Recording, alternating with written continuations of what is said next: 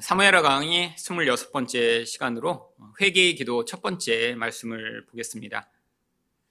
이 회개라고 하는 한자어는 뉘우칠 회 또 고칠 개자가 합쳐져 잘못을 뉘우치고 바로잡는다라고 하는 뜻을 가지고 있습니다. 그런데 이런 회개라고 하는 이 한자어에 성경적 의미의 회개라는 의미가 아주 잘 담겨 있습니다.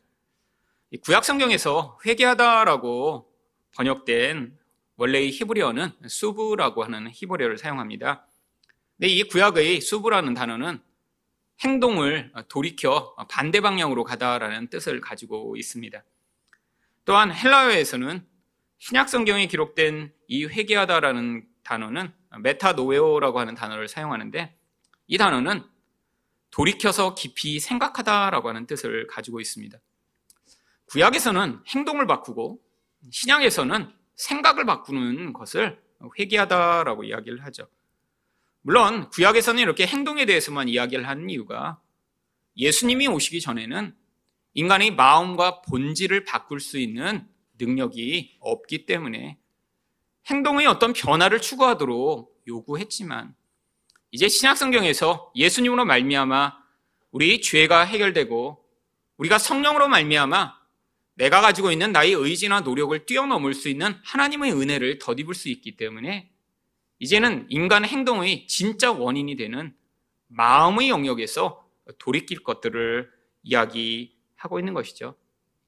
그래서 여러분들이 진짜 회개하셨다면 여러분의 마음의 본질이 바뀌어 여러분의 행동에 있어서도 변화가 나타날 때를 바로 회개했다라고 이야기를 하는 것입니다. 우리는 지난 몇 주 동안 다윗이 얼마나 심각한 범죄를 저질렀는가를 같이 배웠습니다. 하나님이 나단 선지자를 보내셔서 다윗의 죄를 지적하셨을 때 다윗이 바로 그 죄를 인정하죠. 13절 상반절 말씀입니다.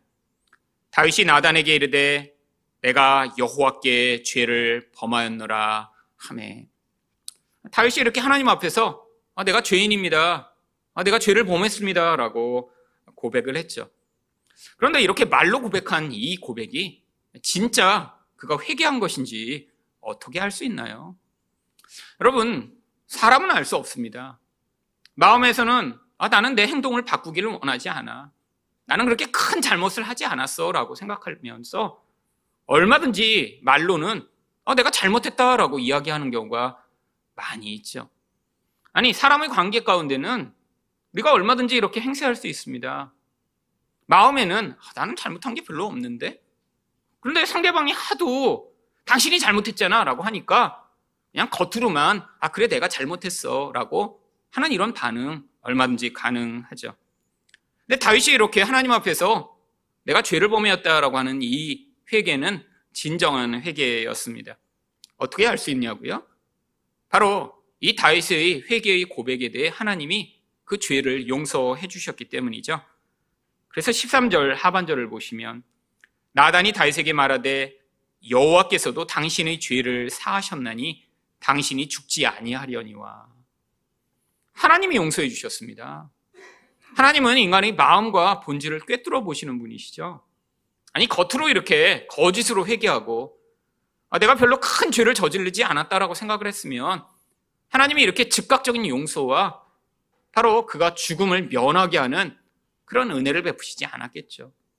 바로 이 하나님의 용서를 통해 바로 이 다윗이 진짜 회개한 것임을 알 수 있습니다.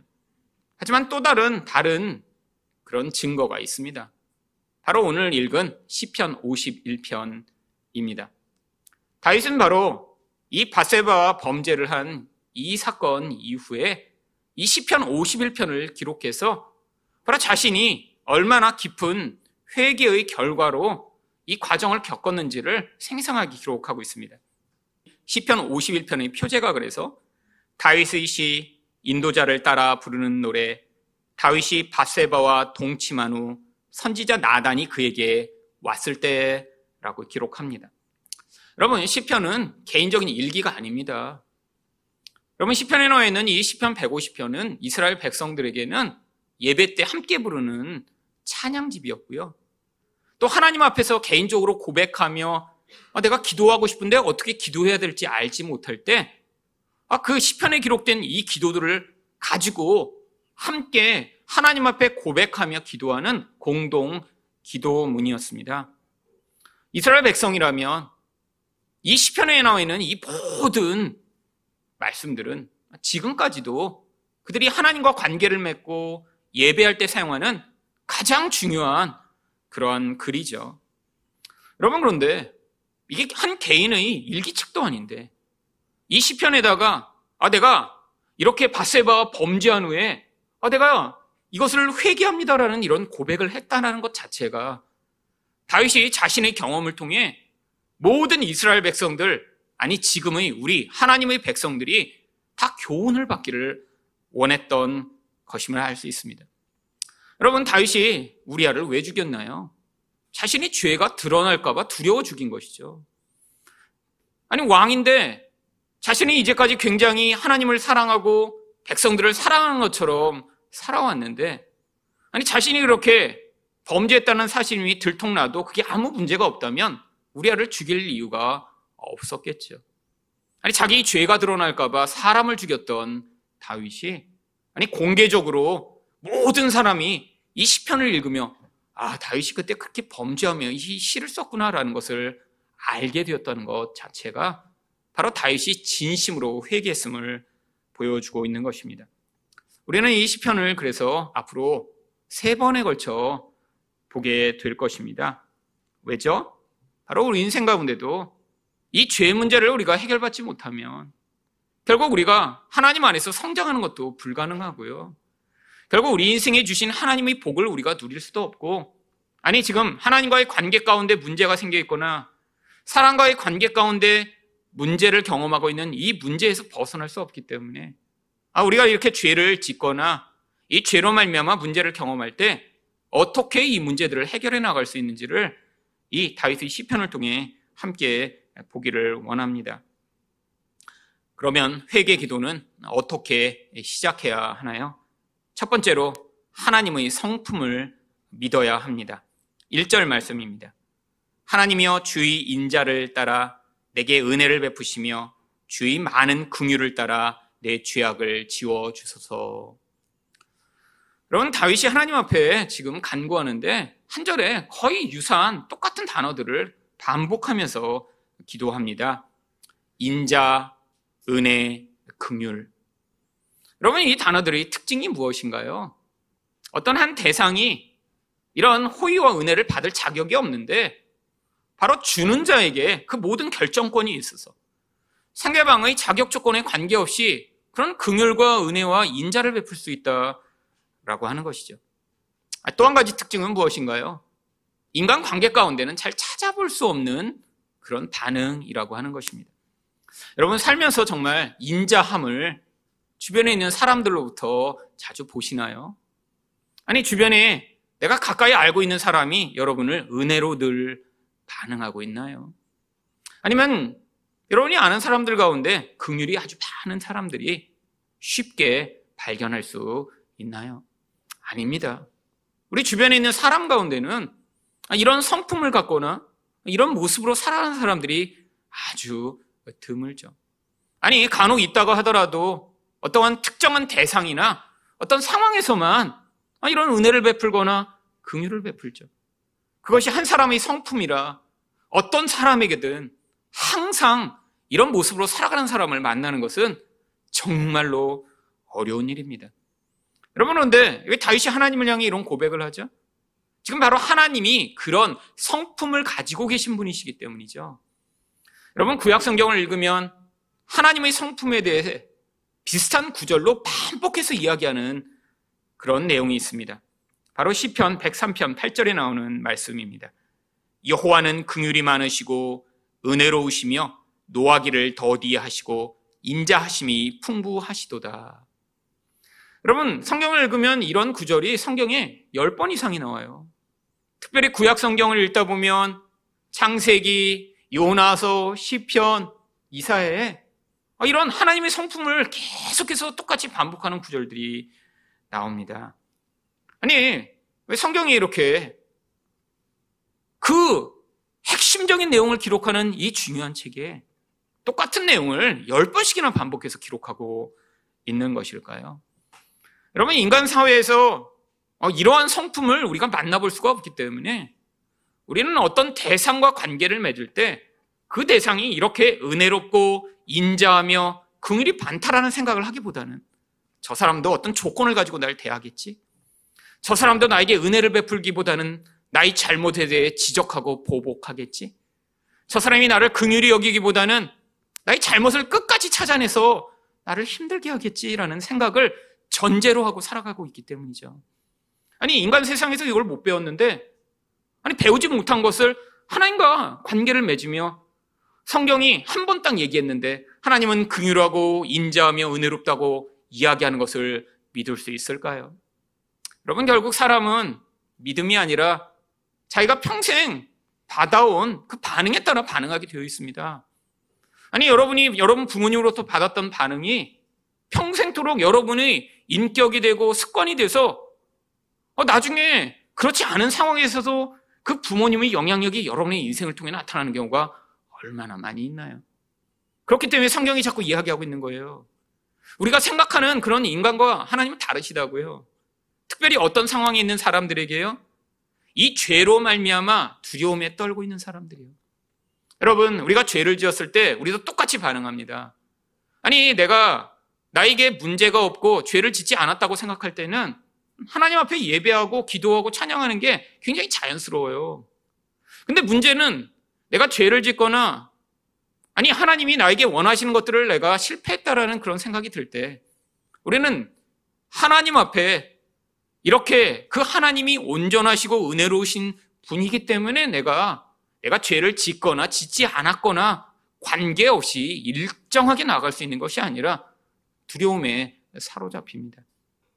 여러분, 하나님 앞에서 그런 온전한 은혜를 깨닫지 못한 자들이 그래서 두려워하기 때문에 무엇을 행하나요? 아니, 나의 그 행위를 오히려 보상해 어떤 더 큰 종교적인 행위로 말미암아 하나님을 기쁘시게 하고자 하는 그런 율법주의적이고 행위적인 태도가 나타나죠. 여러분, 바로 마틴 루터가 종교개혁을 시작한 그 시발점이 바로 이런 갈등에서부터 시작된 것입니다. 여러분, 마틴 루터는 자신에 대해 굉장히 엄격한 사람이었어요. 아니, 수도사가 돼서 하나님만을 위해 살겠다고 헌신을 하고 수도사가 됐는데, 근데 자기 안에 끊임없이 떠오르는 악한 생각, 음란한 생각, 미움, 행동으로는 굉장히 경건하게 살고 있지만 자기 마음의 본질에서 자기가 다스릴 수 없는 그런 생각들이 튀어나올 때마다 너무너무 스스로 괴로워했던 거예요. 여러분, 그래서 마틴 루터가 했던 일이 채찍을 가지고 자기를 때렸습니다. 이전의 기록에 의하면 그래서 마틴 루터가 얼마나 자기를 때렸는지, 마틴 루터가 방에 혼자 들어가 있을 때면 그 채찍 소리와 함께 울부짖으며 고통하는 소리가 그 주변 친구들을 굉장히 불안하게 만들었다고 그래요. 왜? 너무 자기에게 엄격하다 보니까 자기 몸을 계속해서 내려치면서 울부짖으며 자기를 때리면서까지 정결하게 살고자 한 것이죠. 그러던 마틴 루터가 바로 로마 성당에 가 무릎으로 기어 올라가며 회개하는 참회의 계단을 기어 올라가다가 그때 깨닫게 된 거예요. 내가 아무리 이렇게 나의 죄를 회개하며 내가 이런 행동으로 나의 죄의 대가를 치르려고 해도 결국 은혜로만 구원을 받는구나 라는 사실을 깨닫게 된 거죠. 여러분, 그래서 거기서부터 종교개혁이 시작된 것입니다.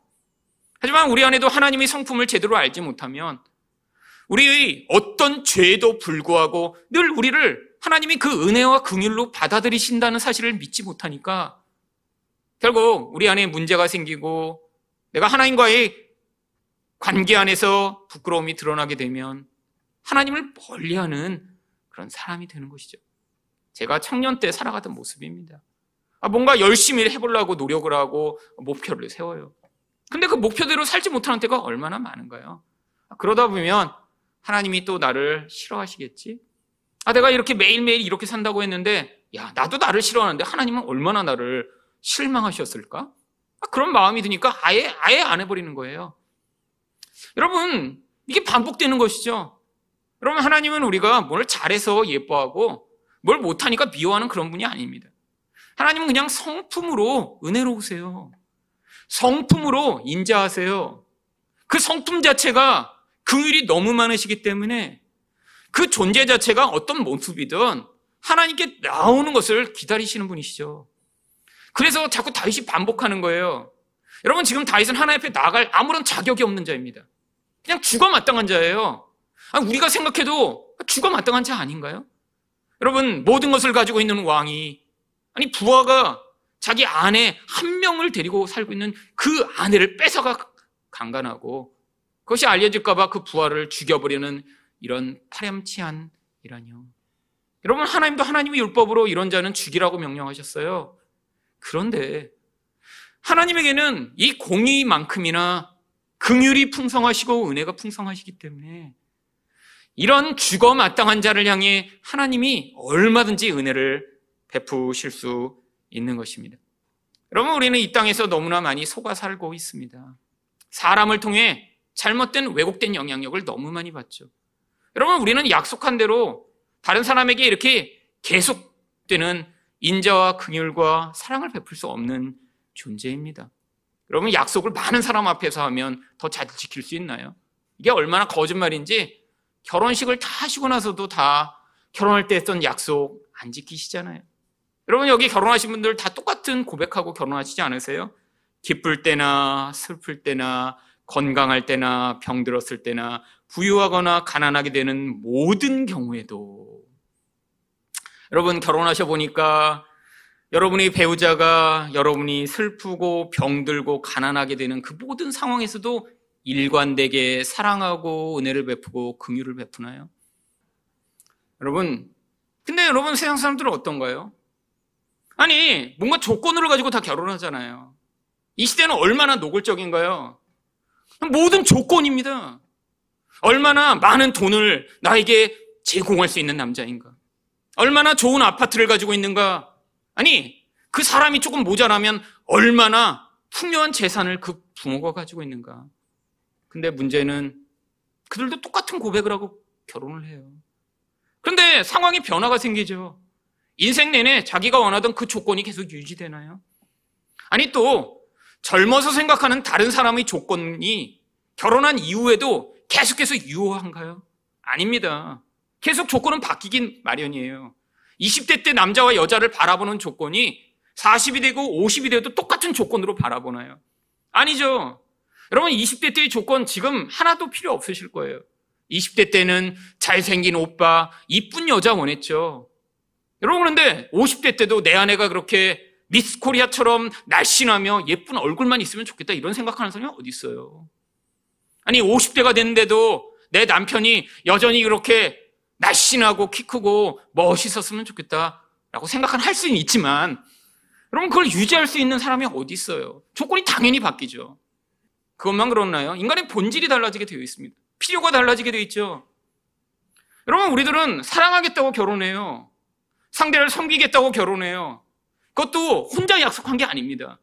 하나님과 증인들 앞에서 약속을 해요. 그리고 나서 지키지 못합니다. 왜? 우리 성품 자체가 긍휼과 은혜로 이루어진 성품이 아니기 때문이죠. 우리는 사람에게 조건으로 반응합니다. 내가 좋아하는 사람에게만 잘할 수 있어요. 사람에게 내가 이익이 될 때만 잘한 것이 우리들이죠. 여러분, 그런데 이 생각이 하나님을 향해서도 우리가 동일하게 가지고 있다면 지금 여러분은 하나님을 잘못 알고 계신 거예요. 여러분, 하나님이 우리를 구원하신 목적이 내가 괜찮은 사람이라 다른 사람 중에 우리를 택하신 게 아니라, 우리는 죄인이라 하나님이 도움 없이는 살 수 없는 존재이기 때문에, 그래서 하나님만이 우리 죄를 해결해 주실 수 있기 때문에, 그래서 우리를 불러주신 거예요. 여러분, 착각하지 마세요. 여러분이 이렇게 부름받아 구원받은 것이 내가 그래도 저기 있는 저 사람보다는 조금 나아서 하나님이 나를 부르셨겠지? 아니요. 여러분, 그들에게는 없는, 아니 그들은 깨달을 수 없는 그 깊은 죄의 문제, 그 죄의 문제를 하나님 외에는 해결해 주실 수가 없어서 하나님이 여러분을 불러주신 것이기 때문에, 여러분, 우리가 그 하나님의 긍휼에 의거하여 하나님께 나아가기만 하면 하나님이 우리를 불쌍히 여기시며 은혜로 반응하십니다. 그럼 바로 다윗이 이 하나님의 그 성품에 따라 지금 반응하고 있는 거예요. 하나님은 다윗이 이런 죽을 자지만 바로 그가 이런 죄를 저질렀어도 그가 하나님의 성품에 의거하여 하나님께 나아갔더니 그를 불쌍히 여기시고 은혜를 베푸시니까요.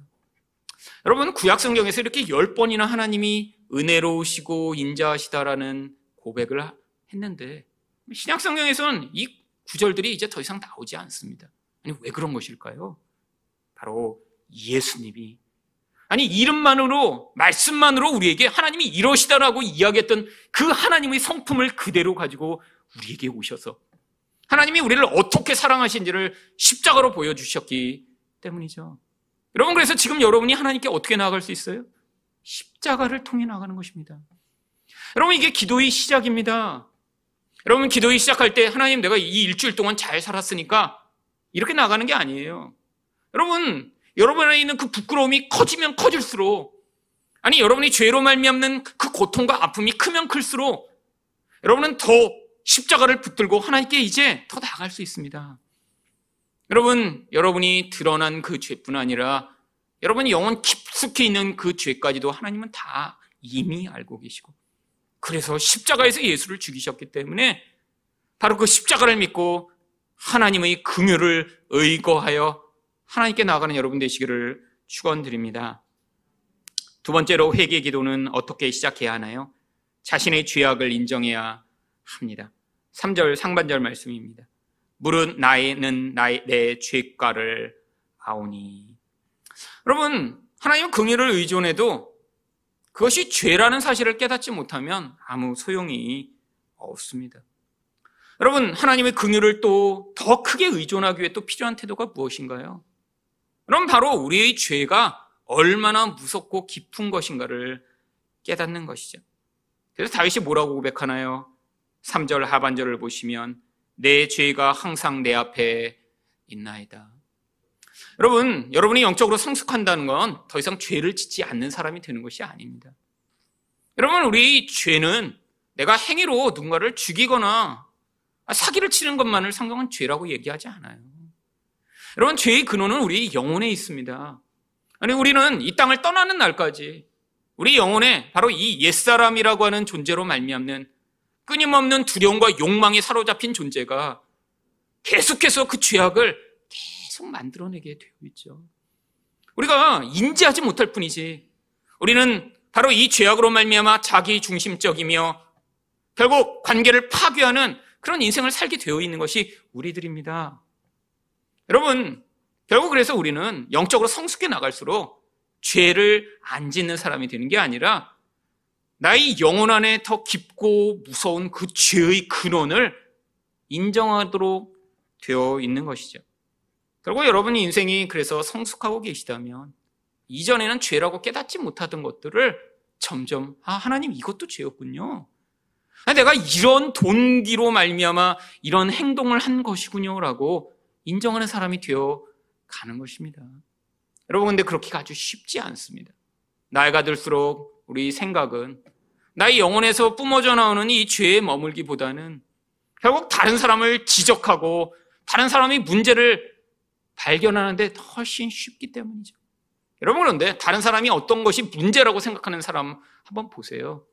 여러분, 그 사람이 바로 그것을 문제로 다른 사람을 비난하는 만큼 자기 안에 그것이 얼마나 그의 영혼을 잠식하고 있는 죄인지를 보여주는 증거가 되는 것입니다. 왜요?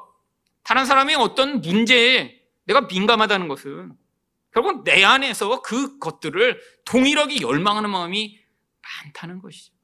결국 하나님은 우리 인생 가운데 다양한 상황과 사람들을 통해 결국 우리 영혼에서 우리 본질과 삶에 영향을 미치는 이 근원적인 것을 발견하기를 원하시는데 여러분, 정말 어려운 것입니다.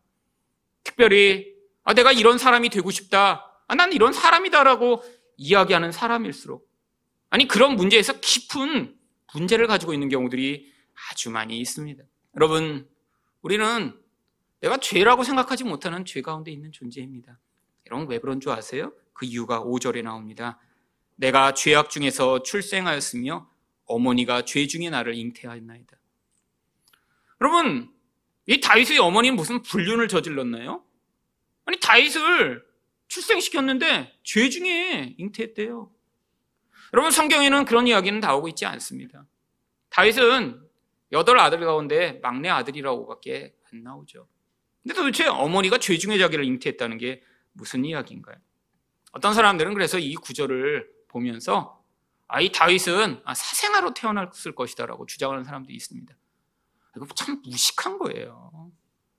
아니, 성경에 나오지도 않는 이런 이상한 이야기를 가지고 이것이 의미하고 있는 영적 의미는 깨닫지도 못한 채로 무조건 자기가 알고 있는 부끄러운 출생은 사생아야 라는 그런 세상적 생각을 결부시키는 사람들이 있다니요. 여러분, 이 이야기는 인간이 얼마나 근원적으로 죄악의 영향력 가운데 있는지를 보여주는 예입니다. 여러분, 하나님이 인간을 만드실 때 원래 온전한 존재로 만드셨어요. 죄가 무엇인가요? 바로 하나님이 인간을 영적인 존재로 만드시고 그 안에 생명을 넣으셨는데 인간의 영혼 가운데 있는 그 생명이 떠나가 버리면서 생명 없는 영만을 가진 존재가 된 것이 인간의 근원적 모습이며 그게 바로 하나님의 생명 없는 죄악된 상태인 것이죠. 여러분, 근데 문제가 생겼습니다. 아니, 부부가 결혼을 하여 아이를 낳을 때 단순히 육신만을 그 아이에게 만들어내나요? 아니에요. 바로 생명 없는 영이라고 하는 것을 그 아이의 영혼에 만들어내는 게 부모의 결혼이죠. 그래서 인간이란 존재는 영적인 영향력을 받을 수 있는 존재로 태어나게 되는 거예요. 부모로부터 그 영향력을 받는 것입니다. 육신만 받는 것이 아니라 하나님이 인간이란 존재를 만드셔서 원래는 영 안에 생명이 담겼는데 그 영만 빠진 채로 마치 그릇만 가진 존재로 만들어지는데 그래서 인간은 영적인 것에 영향을 받아 하나님 외에 다른 것들을 열망하는 우상 숭배를 하며 더럽고 추한 마귀와 귀신의 영향력에도 영향을 받지만 또한 영적인 하나님의 은혜를 받을 수 있는 존재로 살아가게 됐는데 바로 그 존재적 영향력이 부모로부터 미친 것이죠. 여러분, 이것을 이야기하는 거예요. 인간이 태어날 때 그래서 다 어떻게 태어납니까? 바로 영이 비어버린 바로 죄악의 영향을 받을 수밖에 없는 하나님의 은혜 없인 죽을 수밖에 없는 존재로 다 태어난 것 이게 바로 아담으로부터 계속해서 이어져 온 인간의 죄의 유전인 것이죠. 그럼 바로 다윗이 그 고백을 하는 거예요. 하나님, 내 영혼의 근원에서부터 나는 하나님의 은혜 없이는 이렇게 죽은 자에 불과하며 죄 가운데 있는 자며 그것이 바로 아담으로부터 이어져 온 이 죄악의 영향력 가운데 제가 태어난 존재입니다. 하나님, 저는 그러니까 하나님이 기대하시는 그런 온전한 사랑, 온전한 은혜, 온전한 삶이 불가능합니다라는 사실을 고백하는 것입니다.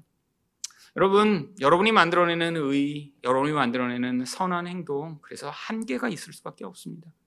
하나님의 은혜가 우리 영혼 안에 미치지 못하면 여러분이 누군가를 사랑하고 돕고 희생하는 것도 한계가 있기 마련이죠. 여러분, 우리가 아무리 열심히 고백하며 내가 내 남편, 아내, 아니 내 자식을 사랑해야지, 아니 내가 하나님을 사랑하고 교회를 섬겨야지 라고 결심을 해도 그 결심이 오래가지 못하는 이유가 바로 우리는 뿌리부터 이렇게 죄악과 어둠에 쉽게 영향을 받는 그런 존재이기 때문이죠. 그래서 무엇이 필요한 거예요? 은혜와 생명이 필요한 것입니다. 바로 이 구약이 늘 이야기했던 이 축복, 아니 여러분이 새해가 될 때마다 이렇게 새해 복 많이 받으세요라고 이야기하는 그 복, 그 복의 실체가 그래서 무엇인가요? 이 비어버린 영혼에 채워주시는 하나님의 생명이며 하나님의 성령인 것이죠. 여러분, 바로 여러분이 그 생명, 그 성령 없이 살 수 없는 존재임을 고백하는 것, 그게 바로 내가 죄악된 자임을 깨닫는 수준만큼입니다. 여러분, 자기가 죄인이라는 사실을 깨닫지 못하는 자는 하나님의 그 은혜와 하나님의 생명이 그렇게 절박하게 필요하지 않아요. 여러분, 사시면서 매일 난 공기가 매일 몇백 리터가 필요해 이렇게 맨날 계산하면서 사시는 분 계세요? 오늘 아침에 내가 135리터 호흡을 했는데 오후에 또 135리터쯤 호흡하겠네, 저녁에 내 운동할 거니까 200리터쯤 공기가 필요할까? 그럼 우리가 인식하지 못합니다. 여러분, 근데 어떤 사람이 이 공기의 절대성을 인정하며 그것들을 찾나요? 여러분 물속에 5분만 들어가 있으면요, 여러분 이 공기가 얼마나 중요한가 아마 금방 깨달으실 거예요. 그게 내 생명이라는 사실을 깨닫게 되겠죠. 여러분 저도 가끔 그렇게 깨달을 때가 있습니다. 어떤 때요? 나는 정말로 하나님이 은혜 없이는 살 수 없구나라는 사실을 깨달은 때가 늘 결국 내 죄가 만들어내는 관계의 파괴, 결국 죄가 만들어내는 인생의 어둠을 경험할 때마다 하나님 정말 저라는 존재는 노력하고 애쓰는 걸로는 이 정도 수준밖에 안 되는데 이것을 뛰어넘는 은혜가 필요합니다라는 그 고백을 하게 되는 것이죠. 그래서 하나님이 우리 인생 가운데 우리 죄가 얼마나 뿌리 깊은지를 자꾸 깨닫게 하시는 것입니다.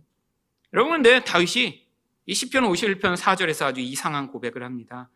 내가 주께만 범죄하여 주의 목전에 악을 행하였사오니. 여러분 지금 여자를 강간하고 사람을 죽였는데 내가 주께만 범죄하였다라고 고백을 하죠. 여러분 사실 이 시편 51편 4절은 많은 사람들에게 난제의 구절입니다. 주석을 보면 아주 엄청나게 많은 내용들이 나와요. 왜? 사람마다 이런저런 주장들을 하니까요. 여러분 내 이 죄의 근원이 무엇인가 알게 된 사람은 이게 어렵지 않습니다. 지금 다윗이 나는 사람을 이렇게 죽이고 강간한 거는 그거는 죄라고 여기지 않고 하나님 앞에서만 죄를 지었다고 고백하는 게 아니에요. 이 다윗이 주께만 범죄했다라는 것은 나의 모든 죄악의 그 근원과 본질이 원래는 하나님을 향한 것이라고 고백하는 거예요.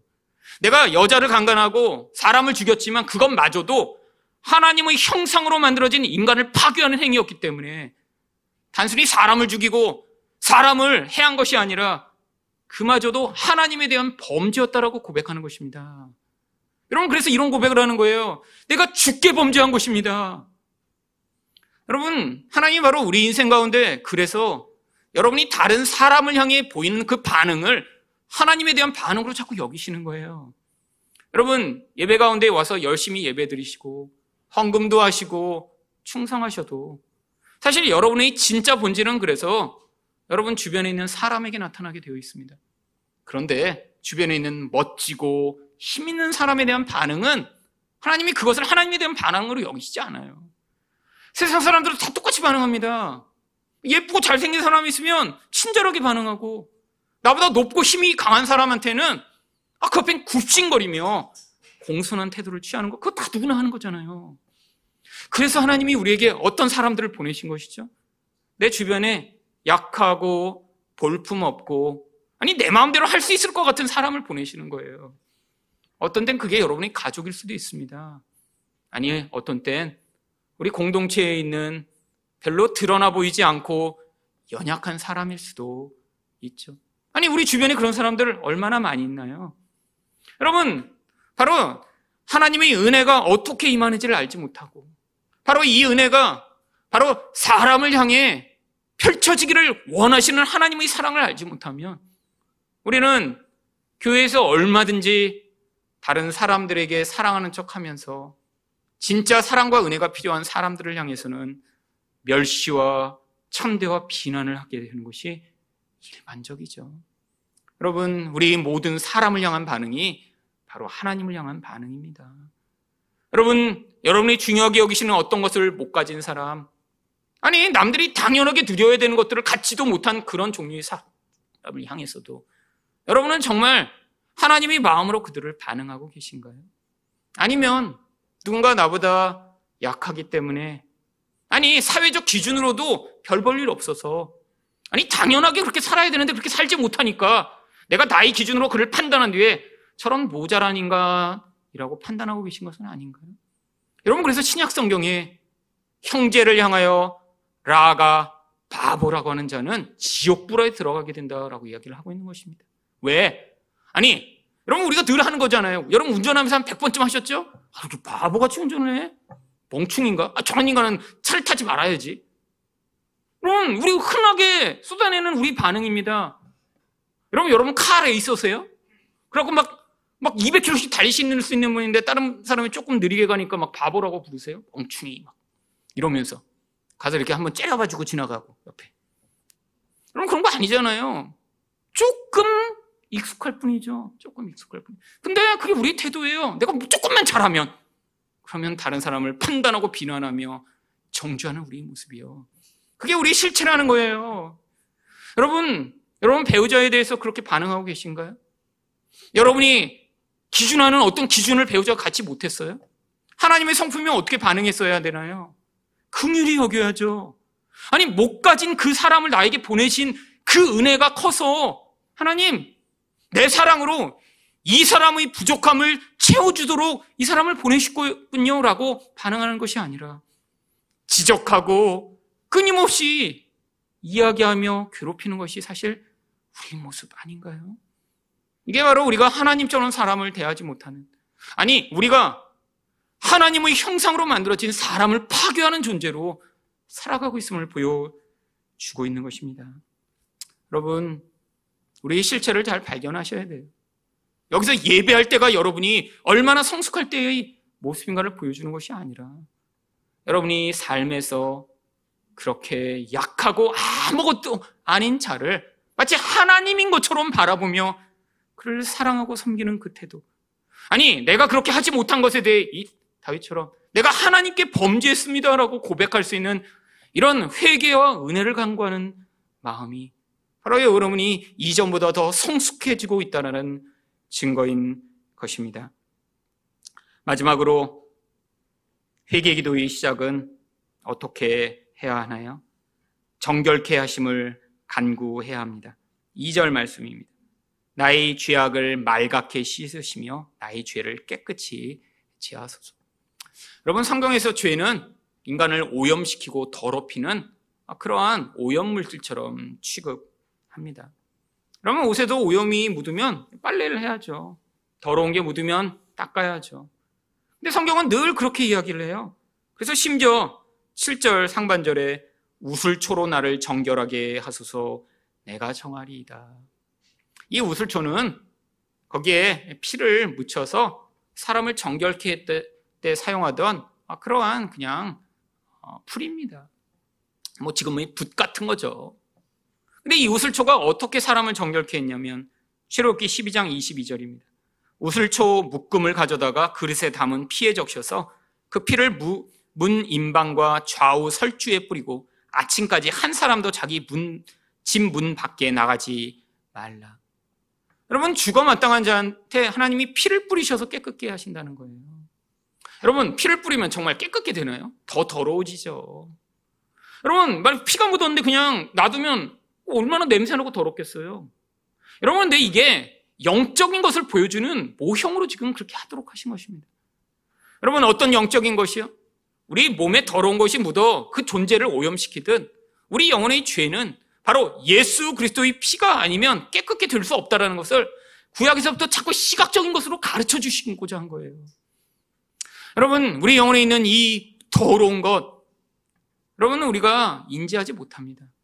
여러분, 죄의 근원은 영이에요.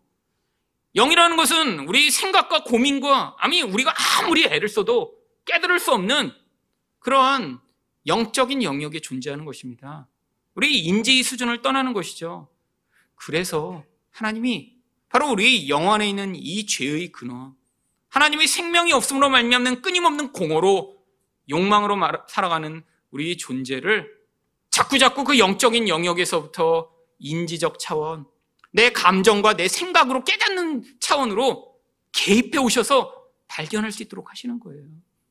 여러분, 그래서 우리 안에 있는 이 다양한 감정들, 특별히 부정적 감정들이 우리 영혼 안에서 어떤 죄악이 우리 가운데 근원하여 우리 삶을 주도하고 있는지를 보여주는 증거가 되는 것입니다. 여러분, 그래서 여러분 감정을 자세히 살펴보셔야 돼요. 여러분, 우리가 흔하게 경험하는 분노, 그럼 왜 분노하는 거죠? 그냥 화나나요? 아니에요. 영적인 이유는 여러분이 선과 악을 스스로 판단하여 내가 원하는 선이 이루어지지 않아 하나님 노릇이 좌절되었을 때 나타나는 감정이 분노입니다. 그러니까 여러분이 자주 화내신다면 여러분은 어떤 삶을 살고 계신 거예요? 하나님처럼 되려고 하는 반역적인 삶을 살고 계신 것이죠. 여러분, 슬픔은 왜 나타나나요? 어떤 사람은 자주 슬퍼해요. 다른 사람보다 훨씬 더 슬프고 우울합니다. 여러분, 슬픔이란 감정도 결국엔 내가 원하는 나의 욕망이 있었어요. 근데 그 욕망이 채워지지 않으니까 결국 그 욕망을 채우려고 몸부림치다가 채워지지 않는다는 그 사실 앞에서 좌절하며 고통하다 슬픔과 우울로 감정을 표출해 나가는 거죠. 여러분, 비난이라고 하는 감정은 왜 표현되나요? 어떤 대상이 나의 욕구를 만족시켜주는 자로 존재해야 되는데, 아니, 그 대상이 나의 욕구를 만족시켜주거나 나의 기준을 채워주지 못하면 그때서부터 비난과 원망을 하게 되어 있는 것입니다. 결국 내가 하나님처럼 살고 내 욕구 중심적으로 사니까 모든 이런 부정적 감정이 다 튀어나오는 거예요.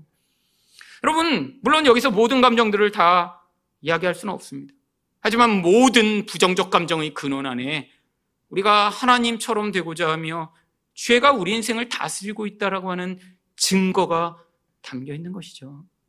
여러분, 여러분이 그런 감정들을 경험하시고 상황 가운데 불편함을 통해 여러분이 그 상황을 통해 나타나는 그 모든 반응과 결과가 결국 하나님이 이 모든 인생 가운데 주도해 가시며 우리를 그런 죄가 지배하는 영혼으로부터 하나님이 다스리시는 자리로 이끌어 가시고자 하는 과정입니다.